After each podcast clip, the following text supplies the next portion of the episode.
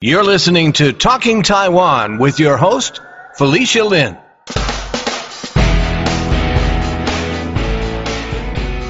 I first learned about illustrator and cartoonist Guy Gilchrist when I interviewed Doctor Karen Tsai in episode one twenty about how she spearheaded the creation of Monster Dance, a children's book created to help children deal with and understand the challenges of the COVID nineteen pandemic. Guy is best known as the cartoonist of Jim Henson's Muppets comic strip that was printed worldwide in six hundred sixty plus newspapers daily in eighty different languages. Guy spoke with me about his humble beginnings and how he made his childhood dreams of becoming a cartoonist a reality. Guy has had a lead role on the creative team for the Muppet Babies, Jim Henson's Fraggle Rock, and other Henson creations. Throughout the years, Guy has also had his hand in notable cartoons, such as the Teenage Mutant Ninja Turtles, Looney Tunes, Tom and Jerry, Tiny Toons, the Pink Panther, and Disney, among others. This episode of Talking Taiwan has been sponsored by N A T W A, the North America Taiwanese Women's Association. N A T W A was founded in nineteen eighty-eight, and its mission is one To evoke a sense of self-esteem and enhance women's dignity. two To oppose gender discrimination and promote gender equality. three To fully develop women's potential and encourage their participation in public affairs. four To contribute to the advancement of human rights and democratic development in Taiwan. five To reach out and work with women's organizations worldwide to promote peace for all. To learn more about N A T W A, visit their website, w w w dot n a t w a dot com. Without further ado, here's our interview. Welcome to the podcast, Guy. Thank you, Felicia. Oh, it's so wonderful to have you on here. I've been wanting to have you on here for a long time.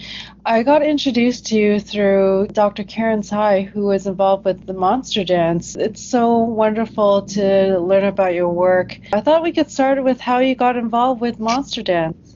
She, meaning Karen, Doctor Karen, is a dynamo.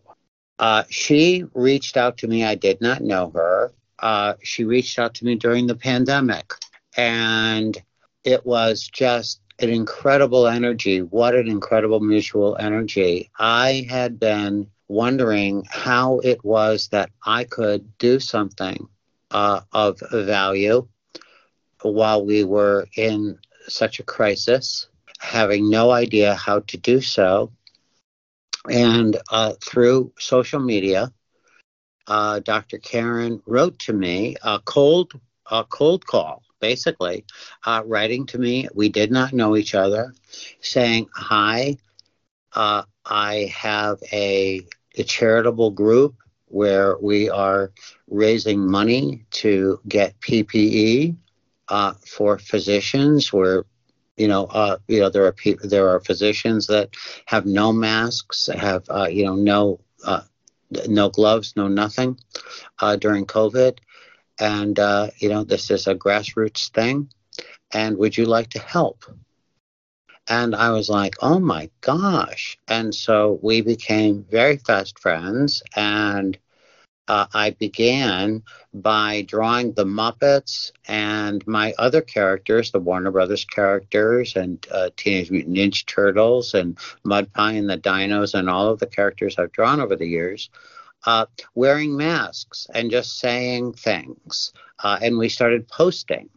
Mm. And uh, and uh, we, you know, and we, we started to have this idea, wouldn't it be great if maybe we did a coloring book or something? Well, like I said, Karen, Felicia, is a dynamo. And without having any experience at all in publishing or anything, she just started reaching out all over the place to publishers. And she found a publisher that was based in Paris and Taiwan.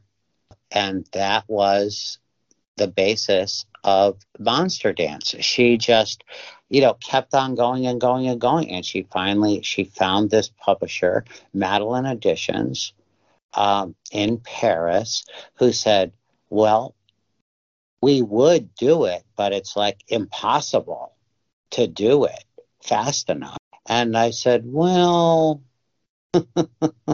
not really. Not if I drop everything. You know, there's an old funny uh, and very true statement uh, of Walt Disney. Walt Disney once said, you know, it's kind of fun to do the impossible. And uh, so that's what we did. We we put that we put that book together over the summer, got it out, and uh, gosh, what a joy! That was that was how we met. Yeah, it's pretty incredible. I did also speak to Eva, and she said that was like record time for uh, publishing a book for sure. And it was time was of the essence. Um, you know, with COVID, it was the beginning of COVID and all that. It really um, was, and it was one yeah. of those where we were talking. She, you know, Karen and I originally were saying, well, maybe we could self-publish a coloring book or something. Mm-hmm. And then, boy, again, another dynamo, Eva. Um, mm-hmm. You know, uh, we would. This whole book came together through Zoom because we had like designers working in like I don't know Colombia. Portugal, uh, Eva would be sometimes in Taiwan, sometimes in mm. I didn't even know. I'd be up at four o'clock right. in the morning. I'm in Nashville, Tennessee. Sometimes yeah. I would be in Texas or something, whatever. I, you know, it would be like, can we all get together? And it'd be six of us or something on a call. And you know, Karen would have either just gotten off a shift, still be on a shift. It was yeah. crazy. But mm-hmm. it was really something that I truly believed in, Karen truly believed in, Eva did. Uh, we all basically didn't, we didn't think about money. We mm-hmm. didn't think about any, we wanted, the only money that we were thinking about was raising money uh, and awareness. Mm-hmm. Uh, of P P E and empowerment of children. Right. Uh, it was it was just absolutely, you know, crazy. We got Dennis uh, Dennis O'Hare, great. Yes. He jumped in, narrated it. Uh, it was just it was crazy. I I reached out to. Uh, the colorist that I was using and and just said, you know, just please drop everything. And I was drawing and drawing and drawing. You know, I just uh, did nothing else for like a month. And we got the book done. It was the fastest thing that I'd ever done. And it was so important. And I'm so grateful that I had an opportunity mm-hmm. to do it. Mm-hmm. Oh, that's so wonderful.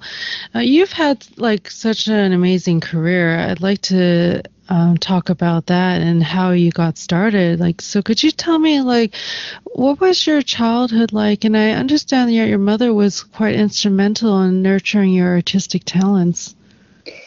She was. Uh, my mother, uh, although she was married, uh, my birth father was not ever in the picture. And so mm. she was ostensibly a, a single mother. Uh, and this would be in the late, I was born in nineteen fifty-seven. Mm-hmm. Uh, so this is late, late fifties and early sixties. Uh, she eventually married, uh, uh, remarried. Uh, but uh, we were, so we were by ourselves when I was very, very little.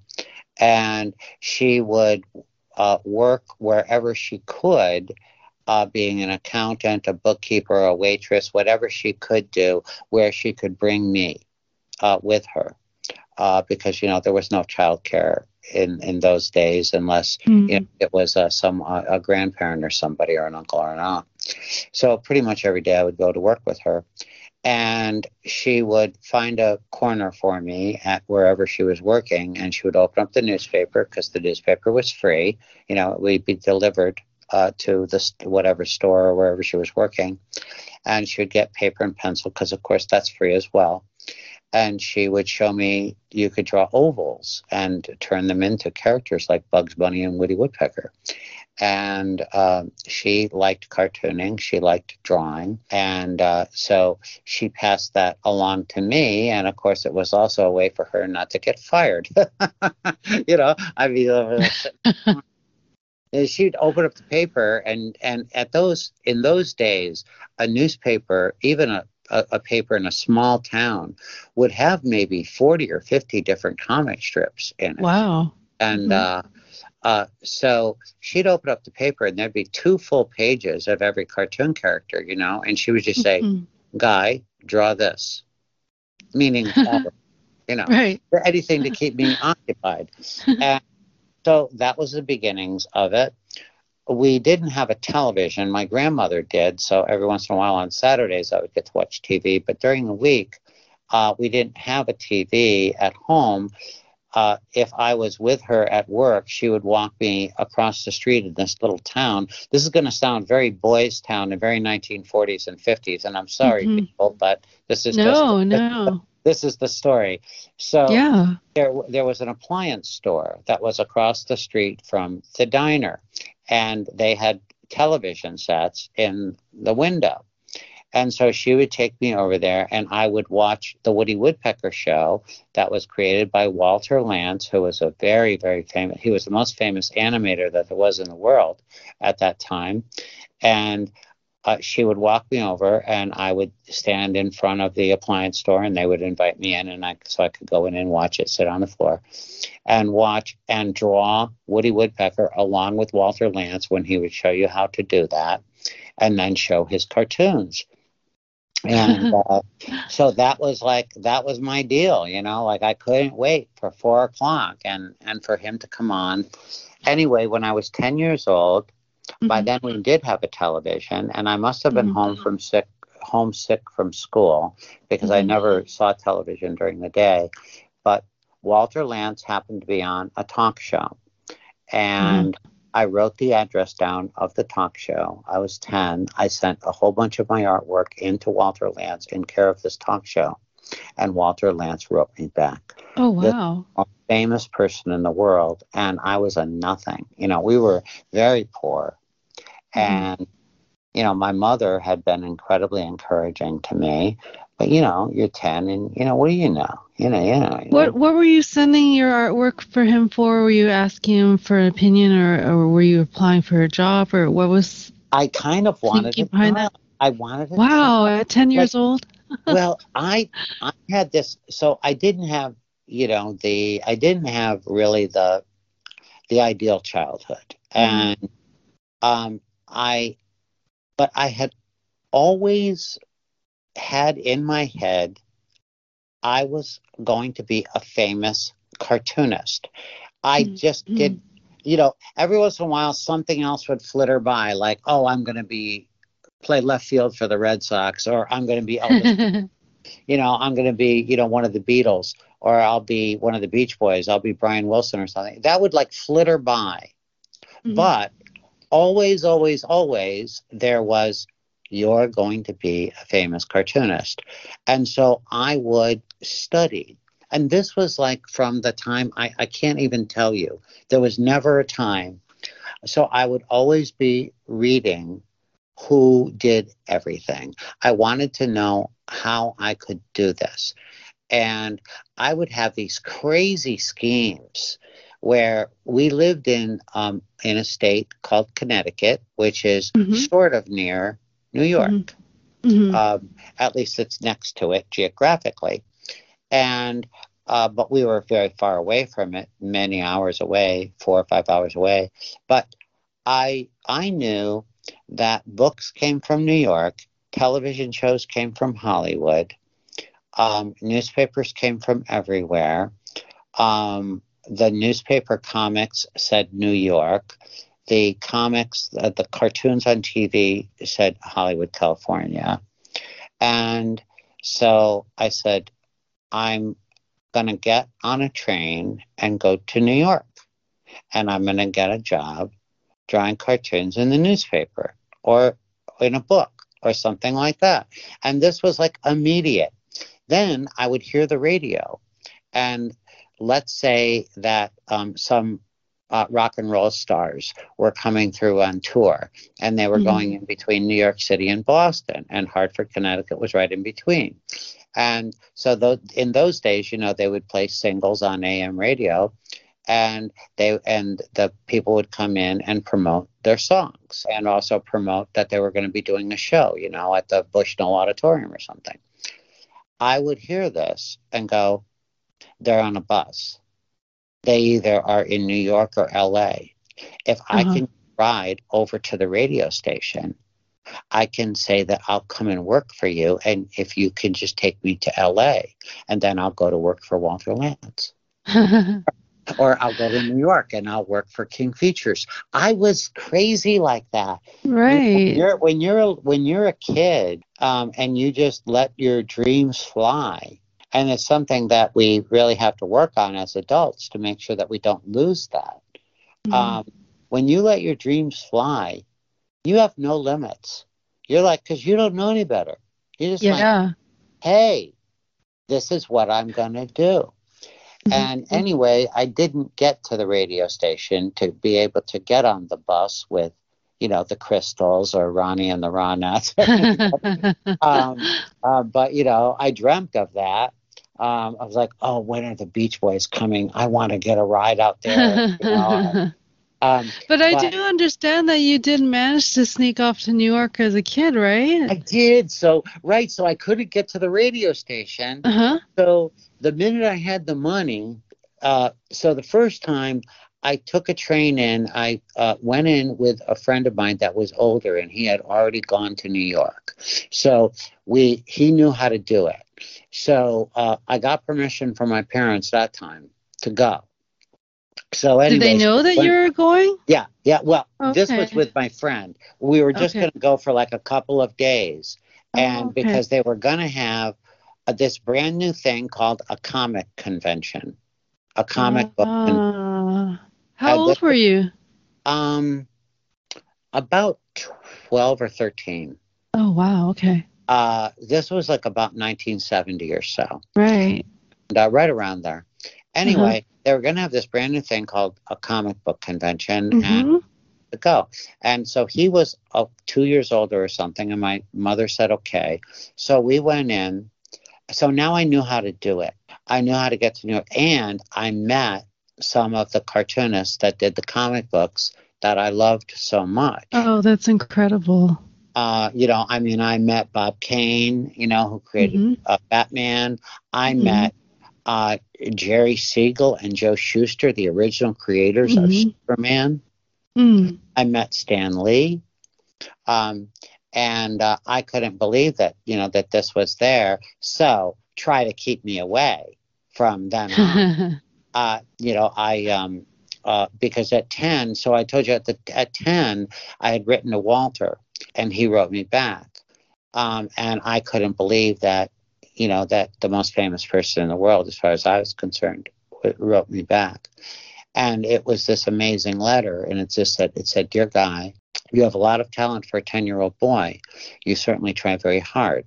I truly believe that if you keep on practicing and you never, ever quit, someday you will be a successful cartoonist. Sincerely, Walter Lantz." And I'm like, holy moly. Yeah. I, I mean, it, this was it. I mean, it, this letter, it was it was like it was full color, you know, Woody Woodpecker on a um, on a little white steed with a big lance with Walter Lantz Productions, Hollywood, California, with sunset wow. on it and everything. Oh, my gosh. Oh, my gosh. And like, you know, this was like it. Honestly, it was like the Red Sea parting and saying, here, go right there, you know. And so from that moment on, Um, it was just sort of this, my childhood, school and everything just became a nuisance. Mm-hmm. And um, I, at least I was very, I was pretty smart. So I could do my homework pretty quickly. And I had wonderful teachers that understood me and let me do what I was going to do. And I made art a part of my life and writing a part of my life uh, immediately. And then, yeah, I was sneaking off to New York every chance I get to get knocked over and, you know, kicked in the gut and everything, because of course I stunk. But you know, but like the song says, you know, New York, New York, if you can make it there, you make it anywhere, right? It's up to you, New York, New York. And I knew that that's where it was at, and uh, so I kept on going. And the crazy thing was, Felicia, that by the time I was sixteen, which was, you know, I was still in high school. Yeah. Um, I got my very first job um, drawing pictures for a coloring book for the Walt Disney Company. How did that in happen? In New York City. In New York City. I was walking down the street because uh, I didn't have money for anything else. So I'm walking down the street. And it was my last, it was going to be my last day in New York. I was out of money. And I had to go home. I already had my ticket. And um, I saw a sign uh, inside this building. It was a publishing building. And uh, I think it was on Fifth Avenue. And, uh, and and I go in and, you know, it, these are really tall buildings with all these names on, you know, on a big list. Right. And I see that Western Publishing is there. And also, Whitman Publishing is there. Now, mm-hmm. um, I guess I knew about the building. I didn't go into Western that day, but I knew that Whitman Publishing uh, did Woody Woodpecker coloring books and Disney coloring oh, books. I see. And so I got on the elevator and I went up, and there was a man named John Solardo who wound up being a guardian angel in my life later on. And probably at that moment, I showed him some drawings that I had done of some Disney characters like Goofy and Pluto. Mm-hmm. And he said, these are pretty good. Hmm. And he gave me a job. Oh, that's uh, wonderful. Drawing, drawing twenty-two pages of uh, Disney dogs. And wow. that was my very, first, uh, my very first job in New York. That's incredible. Of course, we have to talk about Jim Henson and the Muppets and how you ended up becoming Jim Henson's illustrator. I'm sure you've told this story many times, but my audience may not have heard it.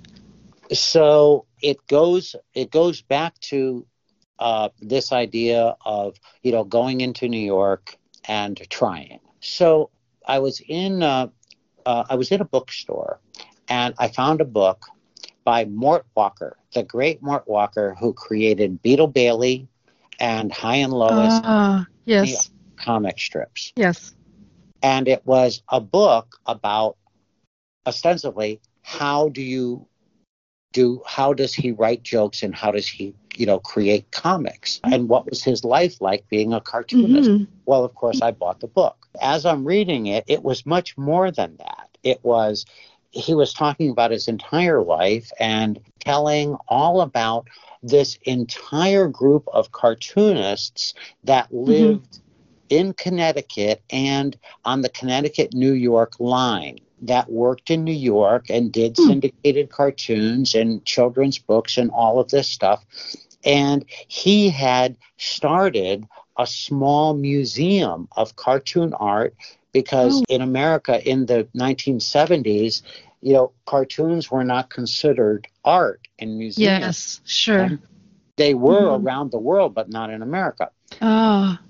So Mort took a million or so of his own money. He made a museum. Well, when I found out that there was a museum of cartoon art, I was driving down there. Yeah. I was so much that the people that ran the museum thought that I lived in the neighborhood. and uh, right. although I lived like an hour and a half away, uh, uh-huh. on the poor side of Connecticut, this was on the Ritchie side, yeah. of the, uh, Greenwich. Oh, wow. They would have a program of uh, like have a famous cartoonist or illustrator, or writer, or somebody once a month uh, on a Sunday come and do a talk, and uh, every once in a while, whether it was inclement weather or somebody got ill or for whatever reason, that person couldn't be there. And so some other famous cartoonist would get up, well, and, and do the chalk talk. Uh, okay. Uh, but every once in a while, there'd be nobody to do it. I was there so much, and I said, well, I'll do it. And they said, go ahead. Nobody knew what I did. Oh, or great. Wow. So I did it. And I would draw the funny animals and stuff that I was doing for Weekly Reader. I, I had a job with Weekly Reader Books doing uh-huh. a comic uh-huh. book uh, of funny animals called Super Colonel. And I would, so I would draw those characters and I would teach people how to draw, you know, different characters, you know, bunnies and whatever, and cats and et cetera, et cetera. I'm sure Mud Pie was in there. And uh, anyway, Mort himself came in one day and he saw me doing one of these talks and he said, you know, you're pretty good at that. You were huh. very entertaining. He says, no one knows who the heck you are. And no one knows what the heck you do. He says, so who the heck are you and what do you do? Well, I mm-hmm. run out to my truck and get my comic books mm-hmm. and bring them in and and show them to Mort. And, well, Mort never forgot. And uh, so he remembered that, you know, I drew funny animals. One day he's playing golf with the head of King Features Syndicate, the biggest syndicated cartoon, you know, distributor in the world. Mm-hmm. Playing golf, because that's who Mort works with. Yeah. Okay. And uh, Bill Yates, the head of King Features, tells Mort, hey, we're in big, big trouble. We've got a development deal for a comic strip based on the Muppet Show, which was the number one property in the entire world. And mm-hmm. uh, and they had tried out a couple of hundred different people and combinations and this and that. And he said, these Henson people are crazy. They, we've got nobody left. They, they, they didn't like anybody. And Mort wow. goes, Mort goes, uh, that's a frog and a pig, right? And Bill goes, yeah. He just, well, there's this hippie kid hangs out at the museum. He draws funny animals. Why don't you call him? And that's how I got the audition. So Bill called me. I had no idea what I was doing, but I was a huge Muppets fan. So I kind of just measured the, you know, I measured the, the, the, the size of the strips in the paper. And I had been mailing in ideas for comics mm-hmm. um, for a couple of years to King Features and United Features and oh, every, okay. you mm-hmm. know, and I, you know, I, and I would every once in a while, you know, get a like a form letter back saying, well, you know, no, okay, try again, you know, something like that. Okay. Anyway, uh, so uh, I didn't even believe it was Bill Yates when he called. I like uh-huh. I thought uh-huh. I was getting I thought uh, that I, a practical joke was being played on me, because how is yeah. like, a famous guy in comics calling, uh-huh. right? But anyway, it really was Bill. And Uh, so I did the best I could. I, you know, did about a week's worth of strips and a couple of Sunday pages, did the best I could. I knew the Muppets very, very well. I was a huge fan. Mm-hmm. And uh, anyway, I brought them into New York, and Bill liked them. And he said, well, I'll send them over to Henson Associates and see what they think. But um, do you have any more? And I said, um, yes. You know, I had other jokes I had written that I hadn't drawn up. So I said, okay. yes. So I got on the train, went home, and then I stayed up for like two straight days, and I drew even more. Wow. I brought, and then I brought them in, uh, I brought them to a courier service, and because mm-hmm. I thought that'd be super fancy for New York, you know, like I wanted to act like rich and fancy. I sent them in, and Bill called, said, wow, this is a lot. This is great. And he sent it over to Henson. Since he was so enthusiastic and they didn't tell me I didn't have the job, I decided to pretend I had it. So you and kept drawing. So I kept on drawing. Wow. And you know what? I drew for ten months, almost a full year. Really? And you're writing all the stories and everything yeah. too. Wow. Yeah, well, I had my brother Brad. My my brother Brad was helping me on the Super Colonel comics, and okay. he was a Muppets fan too. So, oh, okay. hey, you know, you write some of the jokes. So he would write some of the jokes too. And um, but yeah, so I kept on drawing and drawing and drawing, and basically I just decided that I was going to keep on doing it, because the day that I quit would be the day that they said we found somebody else. That that was just my feeling. This was just something that, again, like, you know how I told you, like, I just decided I was going to be, you know, a cartoon. Yeah, yeah. So I just sort of decided I that I was going to be the Muppets guy until they told me I wasn't going to. And anyway, were they at least sending you any checks at this point? No. Wow, really, Guy? You're doing this for ten months? Wow. Yeah. Well, you know, but remember, I was, yeah, but I was making good money on the comic. You're, the yeah, comic you were book. doing yeah. other things, sure. Yeah, I was doing other okay. stuff. But, yeah. like, and, and, but at, at, actually, like, after a couple of months, Bill said, you know, I can't pay you. And I said, well, I, I, I understand. And wow. then after another month or something, he said, you know, all right, I got them to cut you a check for five hundred bucks, but that's all I could get out of them. And I went like, That's really nice, Mister Yates. Thank you. And he wow. gave me a check for five hundred dollars. Wow. Okay. And, but I just kept on going, you know. Yeah, um, yeah, yeah. Because I was just like, eh, if I don't get it, I don't get it. But hey, mm-hmm. who knows? And yeah. maybe they'll give me a job doing something else, or maybe King Features yeah. will give me a job doing something yeah. else, whatever. Yeah. Because I was becoming very good friends with all of these people. But yes. anyway, and then the phone rang one day, and it was Jerry Jewell, and he's the head writer uh, of The Muppet Show. Mm-hmm. And he calls me, and it's late in the day, because he was calling from L A, and that was, you know, and I was on the East Coast, he was on the West Coast. Mm-hmm. And I didn't believe it was Jerry Jewell. And he just started talking about a gonzo joke. Really? Really? This is like Jerry Jewell, like J U L, like at the end of the Muppet Show in the crawl where it says written by. And he goes, yeah, you rube. Hey, now I'm a big Hollywood, you know, I'm a big Hollywood writer. I don't have time for this. I have premieres and important things to go to. And he's, he's putting me on, like, immediately, being hysterically funny, going like, mm-hmm. I don't have time for this, young man, you know. and and I'm sitting there in my little studio in my garage in Unionville, Connecticut, all mm-hmm. by myself, and my dreams have just come true times two thousand. And I'm talking to, you know, the man that just made my dreams come true. I have to pretend to be an adult. Like, this kind of thing happens every day. And I stayed on the phone with Jerry for like uh, an hour, you know, and I became uh, the artist and writer of The Muppets. And so that's uh, the, the phone Muppets, call when he told you you actually had the job. Yeah. Wow. Um, he, he, he was laughing because he said, like, he said, you've had the job for a month. He said, didn't Michael call you? Didn't Jane call you? Wow. Sir, no, sir.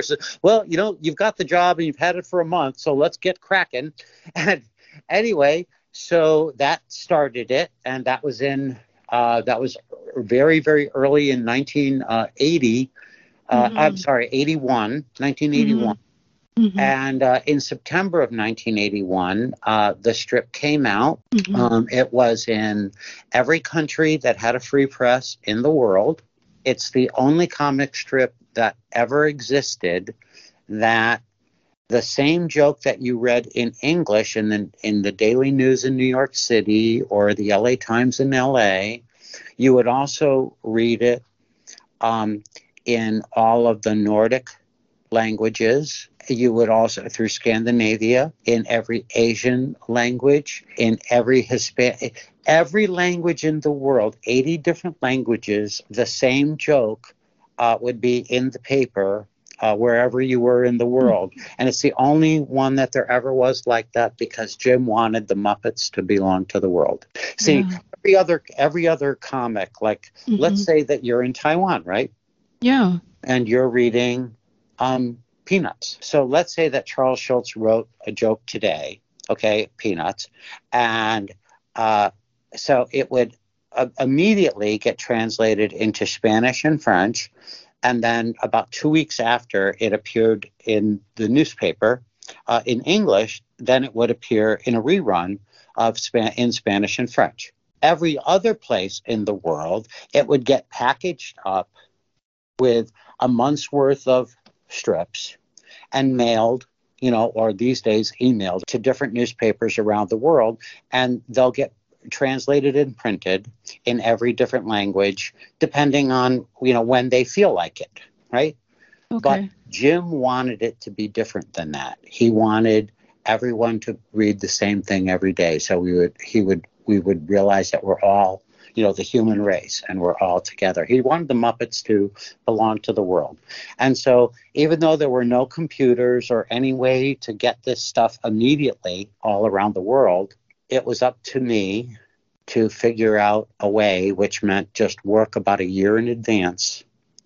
And so I worked my tail off, and we oh, got wow. it all over the world, and it debuted uh, in, I think, six hundred sixty papers Uh, the first week or so. Mm-hmm. And, so uh, that means that everybody in the whole world would be reading the same comic, but in their language that yeah. week. Wow. That's right. That's right. Yeah. Yeah. Every single day. And now for a short break. Hello, listeners. We're going to be experimenting with some shorter form content, under twenty minutes long, and we'd like to hear from you. Would you like to listen to shorter episodes? What would you like to hear more of or less of? Email us at podcast at talking taiwan dot com.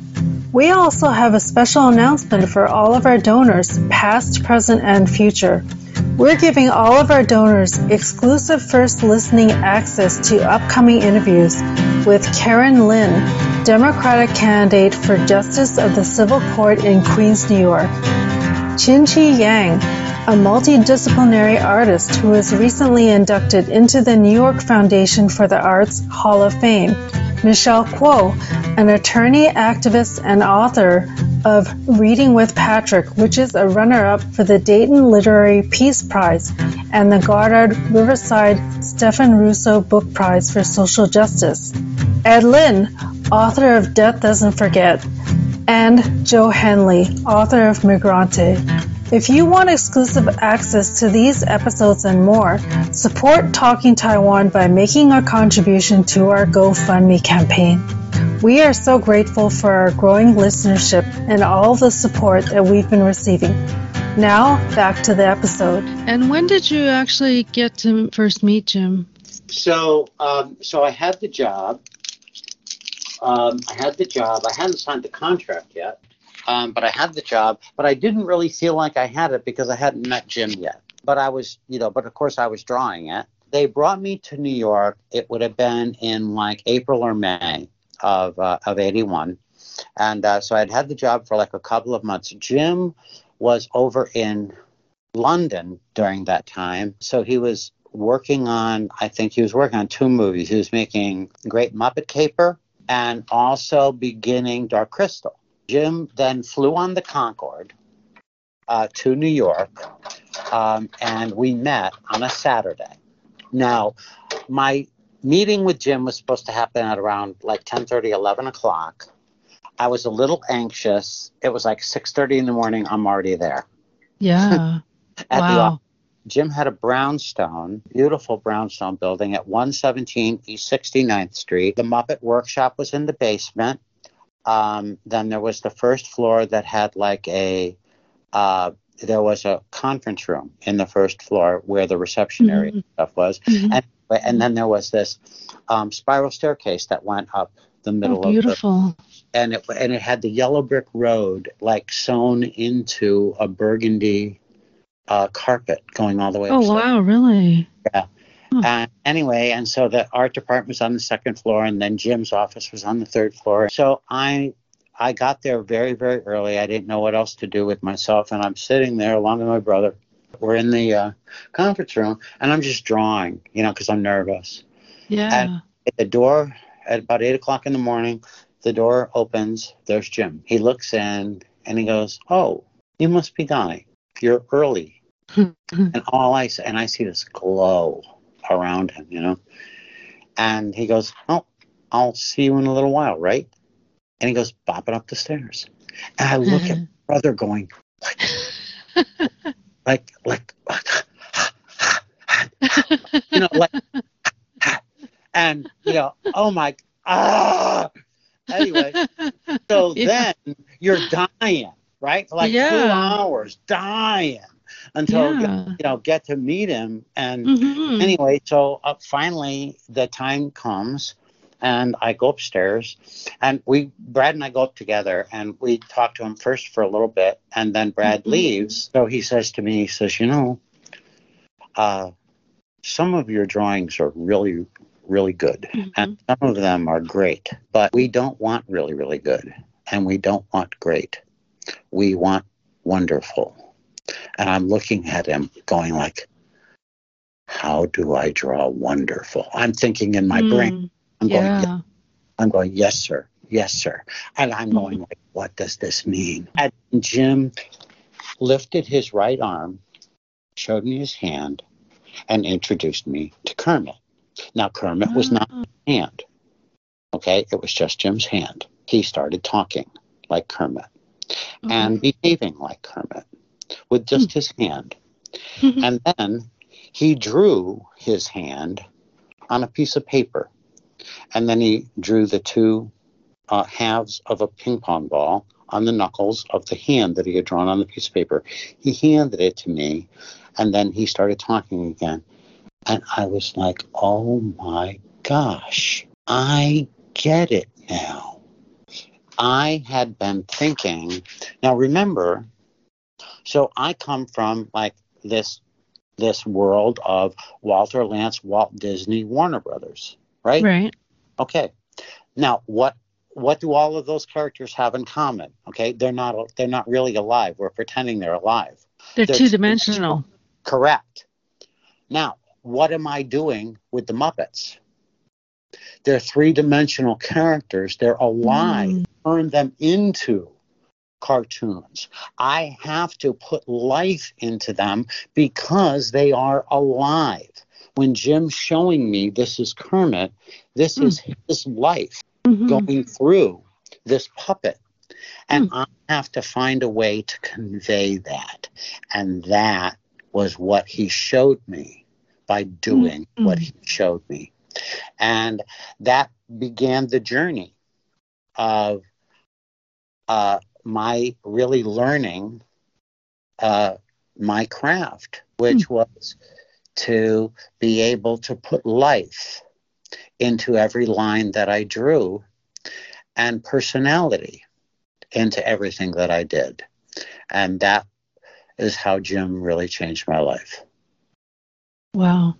That's incredible. Can you tell me about the iconic photo of you with the Muppets at the White House in nineteen eighty-four? I've seen that photo on Madeline Editions' website. What was it like visiting the White House, and why didn't Jim go? Okay, well, it was nerve-wracking, and I was, you know, very, very nervous, you know, going to the White House. And uh, the reason Jim did not go, so...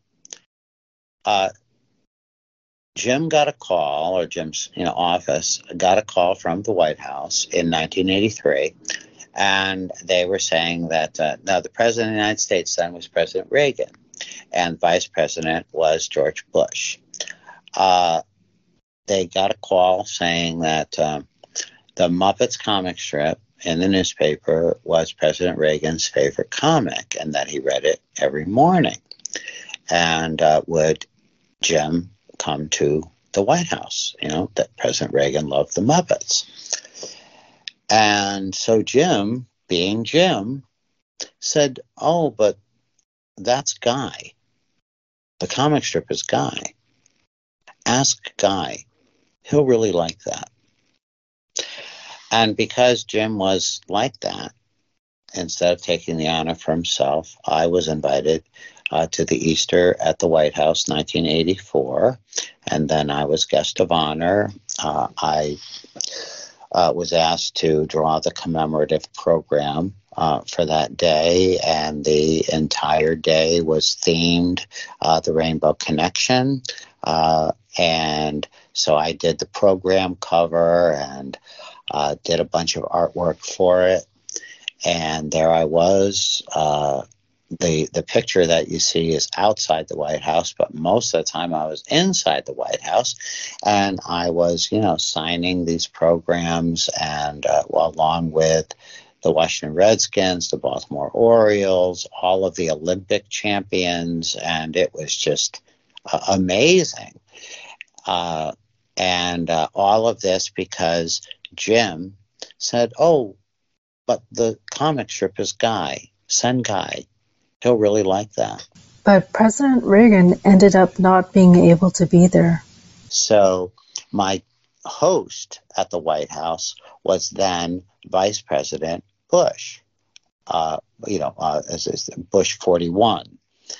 Uh-huh. And, and I have to tell you that President Bush was so incredibly gracious, and Barbara, they were so nice to me, and I was so nervous, you know, so young and so afraid to mess up, and it was a, you know, this is a, a, an American dream come true, you know, being guest of honor at the White House, And anyway, he was so incredibly kind and very, very gracious. He knew I was from Connecticut. He knew I loved baseball. So he taught baseball, told me he went to Yale, you know, played baseball for Yale, and just did everything he could to make me feel comfortable.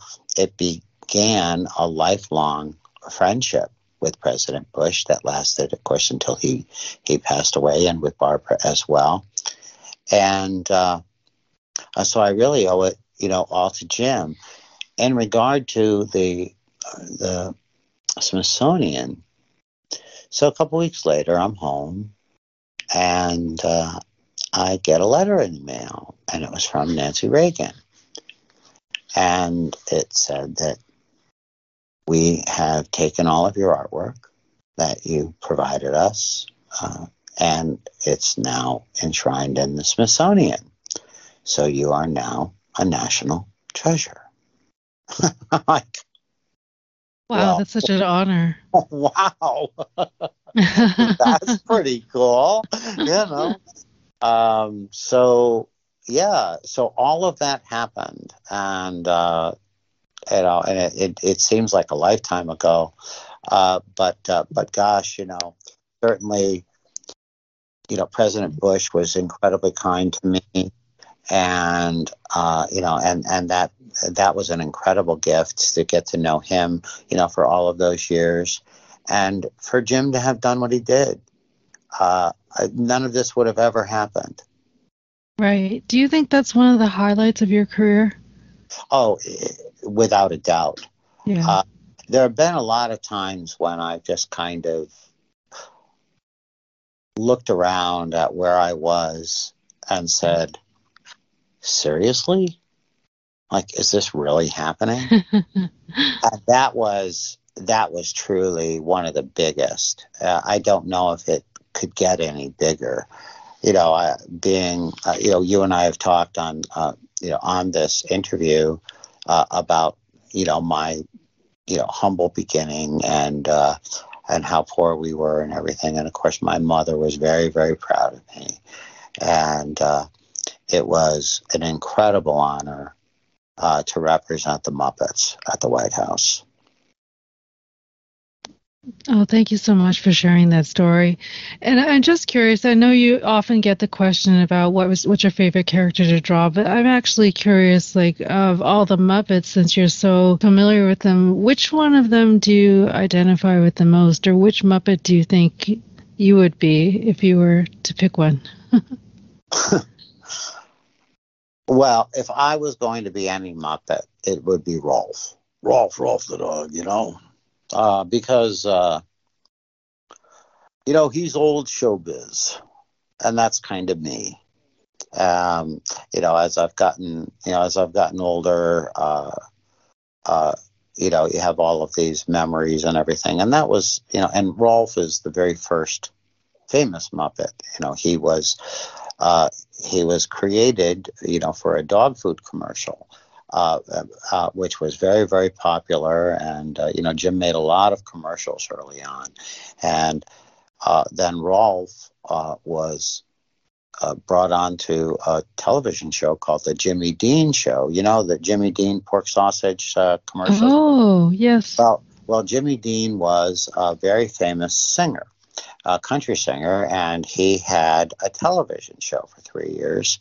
Uh, in the mid sixties, and Jim's very first famous Muppet was Rowlf. And I, when I think of Jim, I not only think of Kermit, but I also think of Rowlf, uh, because a lot of Rolf's uh, philosophy and his sort of easygoing nature, and how he, you know, just kind of, you know, hangs out and nothing really, you know, flusters him very much. And he's sort of, you know, a Renaissance dog, you know, well, I'm not really a doctor, but I play one on T V. um, you know, and then I'll, then I'll go over to the piano and, uh, you know, and tell some jokes and stuff, and, uh, and, and, uh, and, and sing a song that will really touch your heart. Um, so him being the, the first famous Muppet, and the one that, uh, that I first connected Jim Henson to, uh, you know, I always had a, I always had a real love for Rowlf, and I would, you know, put him in everything that I could whenever I could. And uh, with Muppet Babies, you know, there was a baby Rowlf, and Rowlf was, baby Rowlf was very prominent. And then, you know, as I've gotten older, you know, I, I probably went from being, you know, animal as a, you know, as a teenager to, uh, you know, to Rowlf, you know, now that I'm a little bit older. You know, if people saw the Jason Segel movie that, you know, came out a couple of years ago, the Muppet movie that came out a couple of years ago, you know, Rowlf was all retired. And, you know, Kermit pulls up with uh, the rest of the gang, and Rolf's on the hammock, you know, in the hammock in the front yard. And, you know, no, I'm, I'm all good. No, you know, hey, no, I'm, I'm retired, uh, living the good life. And then, you know, he's told that there's, you know, that they're going to go do a show and everything. He's got his bag packed and off he goes. And I, oh, well, I just happen to have this. And, uh, you know, he picks up his luggage and off he goes. And I kind of think of that. Uh, that's kind of my personality these days, you know, going on the road, doing the touring and everything, you know. Oh, I'm not really retired. I've, I've got my bag right here. Let's go draw some pictures, you know. I also remember seeing you doing a lot of Facebook Lives when we were in the middle of the pandemic, because we weren't able to meet in person, and you were doing all these wonderful Facebook Lives, doing your illustrating and your singing and all that. Of course, we can't capture or showcase Guy's talent here on the podcast, and so I want all of my listeners to know that Guy has agreed to do a special live online event to help raise some money for Talking Taiwan on November fifth.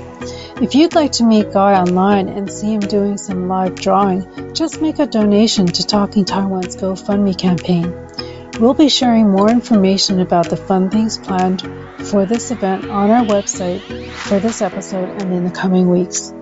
Been like now we're sort of back to normal, and I know that you're going to Comic-Cons all over the country. How has that been? Uh, it's been a blast. Um, it's the uh, really and truly, I missed it. Uh, I missed it a lot. You know, the the the thing that uh, the thing that a lot of folks don't realize is that um, you know, when you are a cartoonist and you're you're you know in production all the time, uh, it's a very solitary thing. And even though, you know, you get fan mail and that kind of stuff, it's, and sometimes you you know, of course, you're working with a team on things, it's still a solitary thing. It's you in the paper. And uh, the funny thing is, with the Muppets and all the Warner Brothers characters and all these characters I've been doing over the forty some odd years, um, you guys all grew up, and I was over here at the board every week. I do a book tour or whatever or whatever, and I, you know, and I and I do a lot of uh, do some public speaking and stuff. But uh, but going to the cons is such a gas for me. It's like, it is such a trip, because I get to meet everybody one on one, and there's like three generations now. And when we got cut off um, during the pandemic, you know, that was the reason I was doing this Facebook Lives, was to say hi, you know, to everybody, because I had sort of gotten used to it.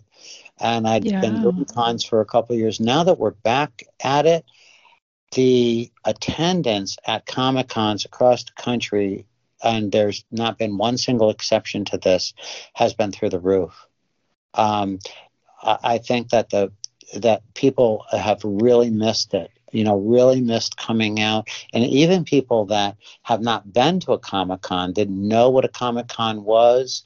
Uh, they, you know, might not realize, you know, what a kind of a pop culture event it is, uh, and that there are many different kinds of Comic-Cons and pop culture cons. Um, I'm meeting more people that have never been to one. Funny, you know, when I was a kid, you know, Halloween was the only time you dressed up. Now, every weekend I'm at a Comic-Con, everybody's dressed up. It's like Halloween. And everybody, you know, and, and you don't have to worry. A lot of people, they think like, oh, I don't want to get dressed up. I don't. Anybody's anything. You go to the con, you're going to find a fandom that you like. And, you know, everybody doesn't dress up. And uh, there's, it's as diverse as the world. And the nice thing, too, about Comic-Cons, it's like the Muppet universe. Everybody belongs. Mm-hmm, mm-hmm, mm-hmm. You know, that's the thing about, you know, that's the thing that I, I love about, you know, representing Jim and sort of mm-hmm. being a surrogate for Jim and mm-hmm. for, you know, everyone that I worked with at the Muppets. Because uh, really, it's only like Steve Whitmire and myself, Bill Diamond.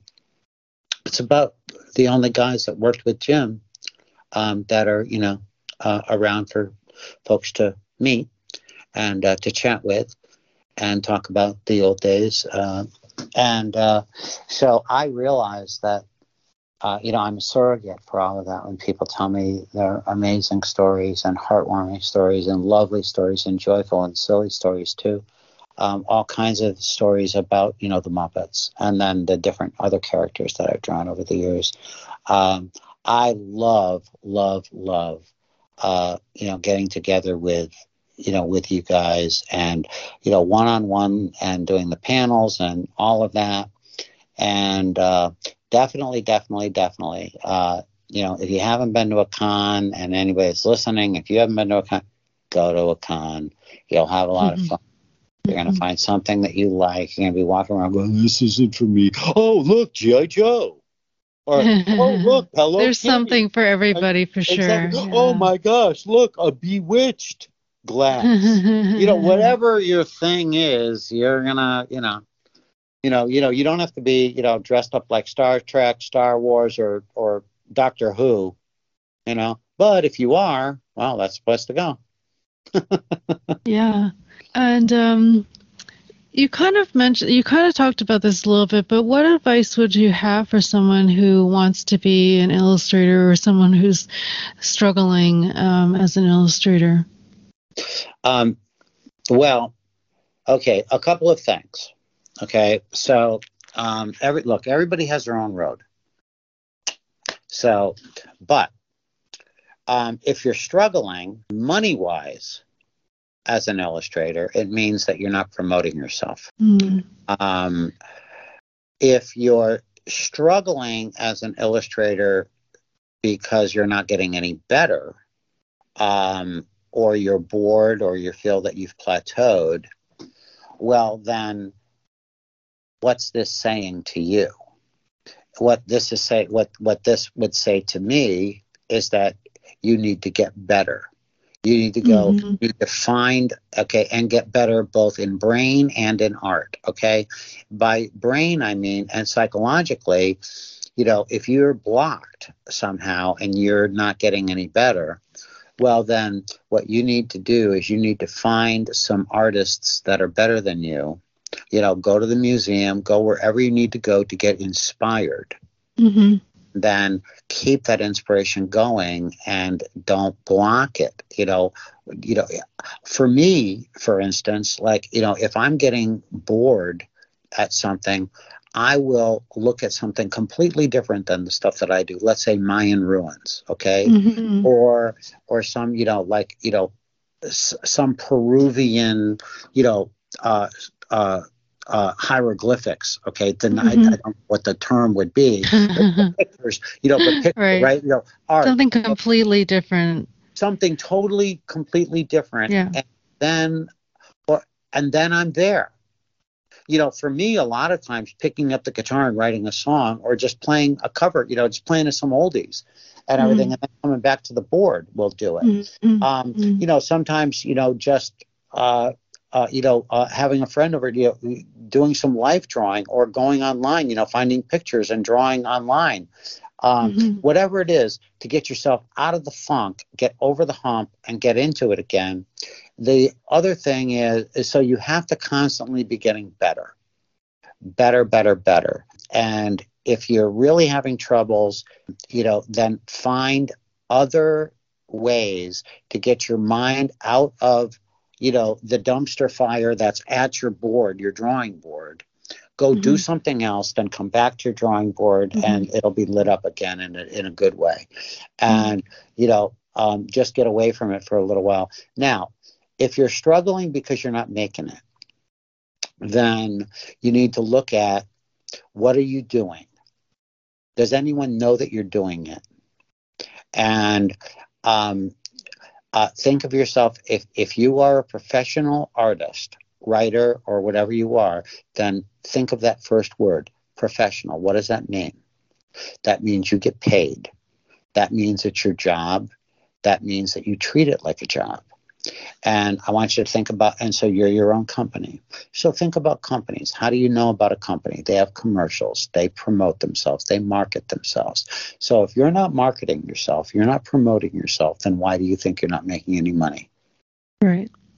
That's a huge challenge. That's a huge challenge for people because, um, you know, a lot of artists have a hard time with that part, the marketing and the promotion, right, for sure.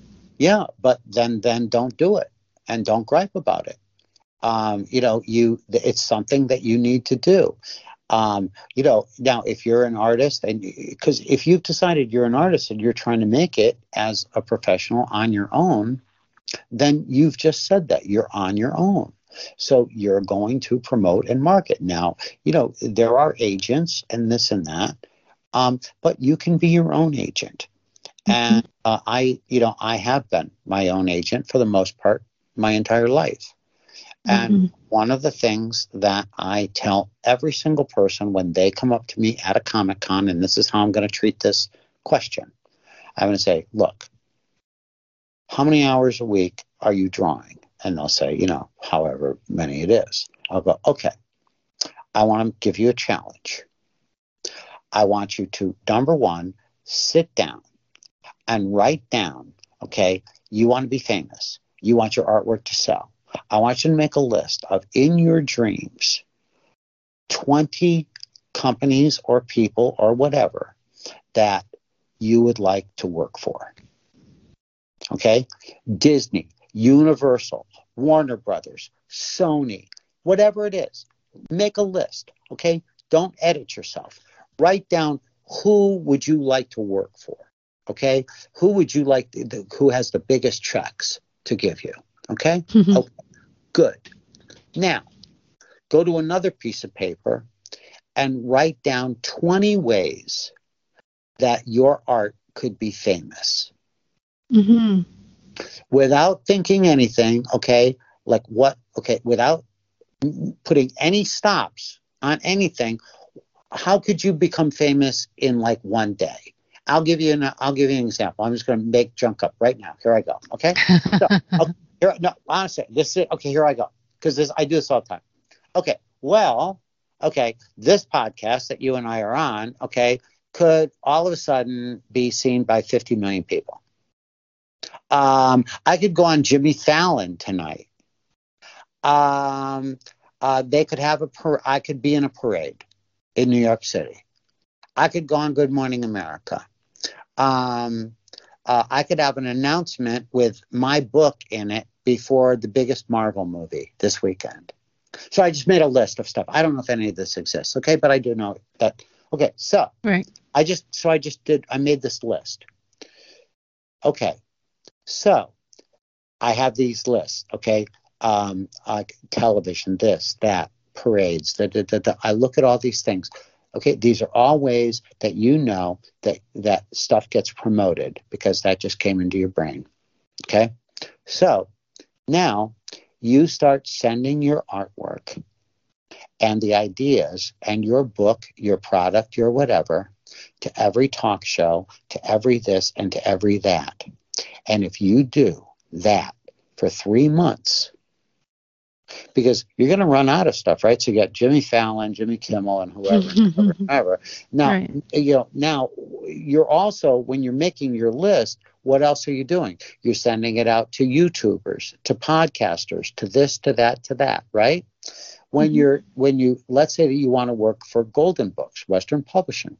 Well, once you send your stuff out to Western Publishing and every single person on the Western Publishing email that you can, that it is paying attention to what you're doing, what are you going to do next? You're going to go down the list of the next twenty publishers that are like them, and you're going to send out to them. If you do these things for three months, come back and tell me how you're doing. Right. I'll bet you you're in a different place. Mm-hmm. Mm-hmm. And if you're struggling artistically, if you do what I'm saying about you know, checking out some other stuff, finding people that are better than you, going and finding out who they know and who they're studying, and then you go and study that stuff, come back in three months and tell me how you're doing. You mm-hmm. don't need a school. The school is your brain. Right. Don't make excuses. Make lists. And mm-hmm. then do, do them. Yeah, yeah, yeah. Glad to throw this out there because every time I do a little motivation, it motivates me. People could learn from this regardless of what their profession is, especially if people are um, trying to start something on their own and they don't have to be an illustrator or a writer. And not everyone, honestly, Felicia, you know, not everyone is an entrepreneur, you know. Yes, that's not, another thing, sure. You know, you know, some people are team players and, you know, and some people, you know, And and that's the, the wonderful thing. You know, yeah. every, we, all have, we all have incredible gifts. We need to discover these gifts and realize also that new gifts reveal themselves throughout mm-hmm. our lives, you know, yeah, for us to right. find. Yeah. Yeah. And I like to say, you know, we're not all the same. That's what makes the world go round, right? Because we don't all have the same talents or interests or drives or things that we want to do in life or skills or abilities. We really need to celebrate each other and uh, and, and because we're, we complement each other so well, mm-hmm. all, mm-hmm. you know, all of us in the world. Well, God, I want to thank you so much for your time, and um, I wonder if you want to share anything that we haven't talked about, like anything that you're working on currently or any upcoming projects. Oh, well, I would just like to I would like to share that um, that we've really got a very cool website, and, you know, you've talked about the social and everything already. Um, but, you know, definitely check out the website. It's a Guy Gilchrist production.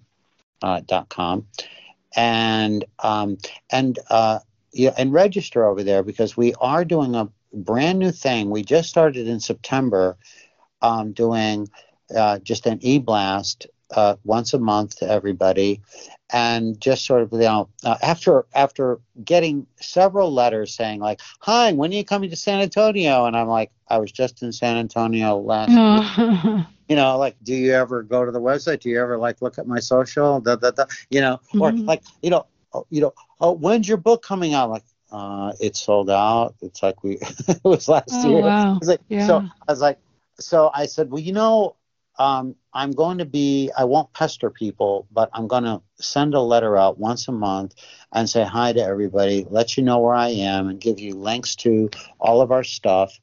And um, and also one of the fun things is that we just pick somebody randomly, um, and it's incredibly random how we do it.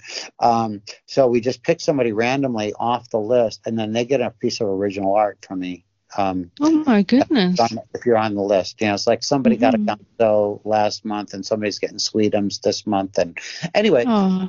Uh, and, you know, or it can be, you know, a signed book or whatever and whatever and whatever. And um, but.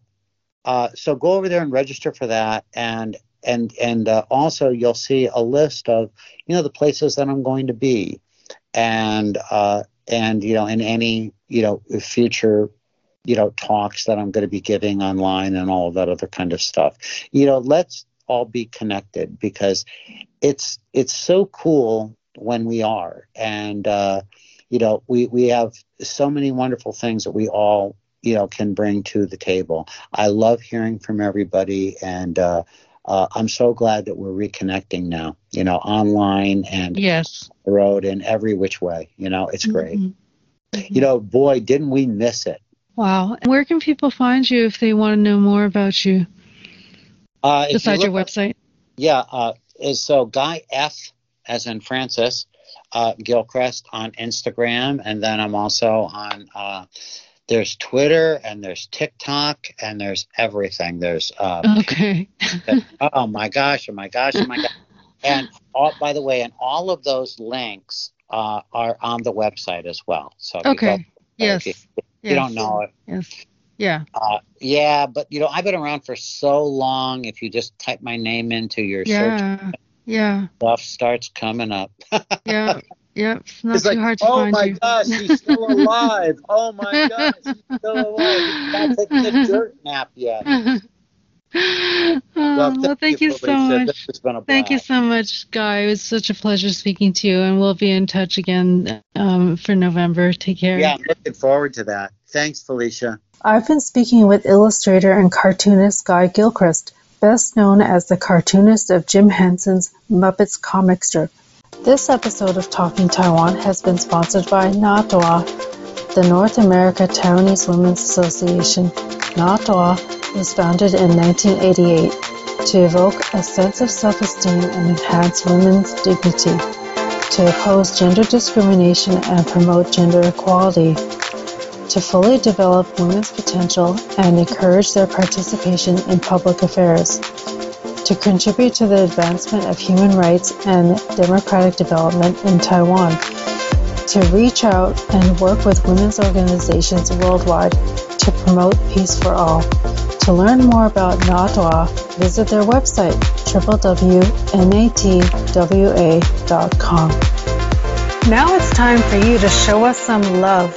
We just found out that you can rate us on Spotify.